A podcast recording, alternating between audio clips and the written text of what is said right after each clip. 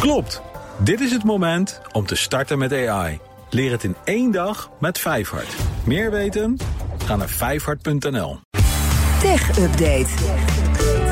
Jo van Buurik, goedemorgen. Bas van Werven en Iwan Frips. Twitter heeft een rechtszaak aan de broek en die heeft eigenlijk niks met Twitter te maken. Nou ja, niet met uh, hun business, social media platforms Oh. runnen. Want iedereen zou aangeklaagd worden als hij stelselmatig weigert om de huur te betalen van het pand waar diegene in verblijft. Oh ja, Nou, en dat is precies, het over gaat, ja. precies wat Elon Musk doet sinds december. Of eigenlijk niet doet dus, de huur betalen. En een fix bedrag ook voor het hoofdkwartier in San Francisco.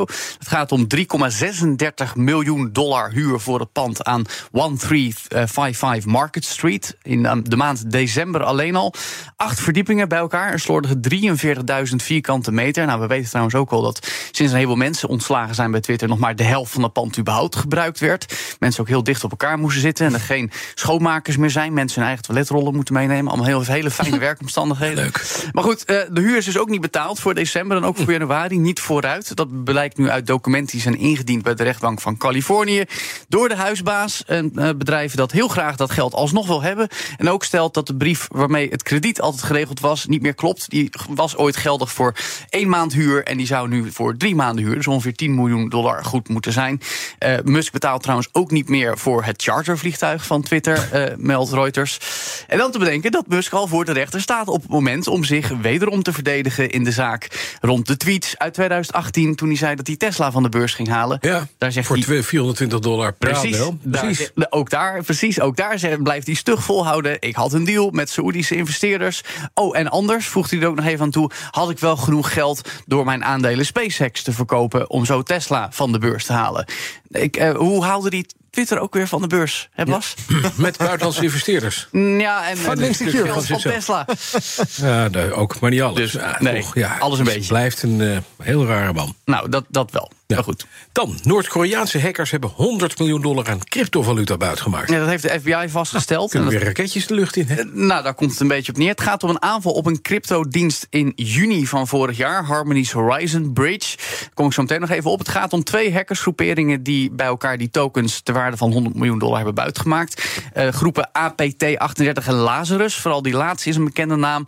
Ook onder meer van de WannaCry ransomware aanval in 2017. Maar ook bij een andere bekende hack vorig jaar op de crypto game Axie Infinity. Waarbij 600 miljoen dollar aan assets werd buitgemaakt. Dat was toen eigenlijk effectief de grootste crypto-roof eh, eh, van de moderne tijd.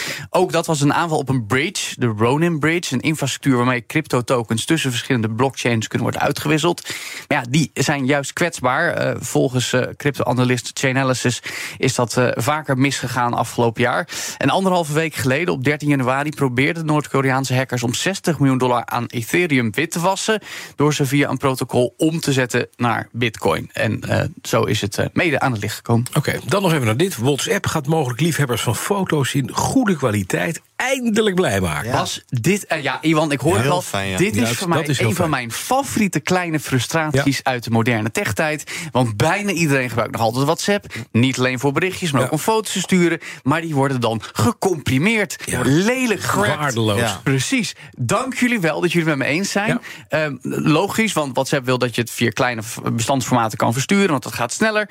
Ehm, maar ze worden heel lelijk als je zo'n foto op een groot scherm wil bekijken of God forbid wil afdrukken. Mhm. Maar daar gaan ze waarschijnlijk wat aan doen. Volgens de bekende leksite WA Beta Info wordt er gewerkt aan een functie om foto's in originele kwaliteit te versturen.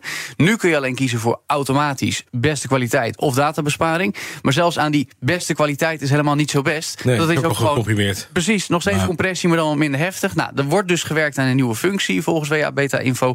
Is nog niet beschikbaar, maar komt dan als eerste voor mensen die die beta-versie gebruiken. Tot die tijd zeg ik het even tegen iedereen die het wil horen. Wil je foto's mooi naar je vrienden en familie sturen? Mail ze dan, gebruik WeTransfer of iMessage, iMessage. AirDrop, Ja, dat kan- Signal kan ook Telegram gewoon. ondersteunt ook originele. Klopt. Ja. En er is een klein lifehackje. Want via WhatsApp kun je een foto openen. Dan moet je een beetje graven als document versturen. En dan wordt die wel gewoon precies. in originele kwaliteit gestuurd. Nou, dus je krijgt voortaan alle foto's van mij in RAW. En dan Oh ja. Oh, maar daar- kan je dagen niet bellen. Ja, precies. Dat is de databundel zo op. Dankjewel, Jo van Buurik. De BNR Tech Update wordt mede mogelijk gemaakt door Lenklen. Lenklen. Betrokken expertise, gedreven resultaat. Klopt. Vijfhart IT-opleidingen helpt je met ChatGPT. Microsoft Copilot. Generative AI. Azure AI Services. Meer weten? Ga naar vijfhart.nl.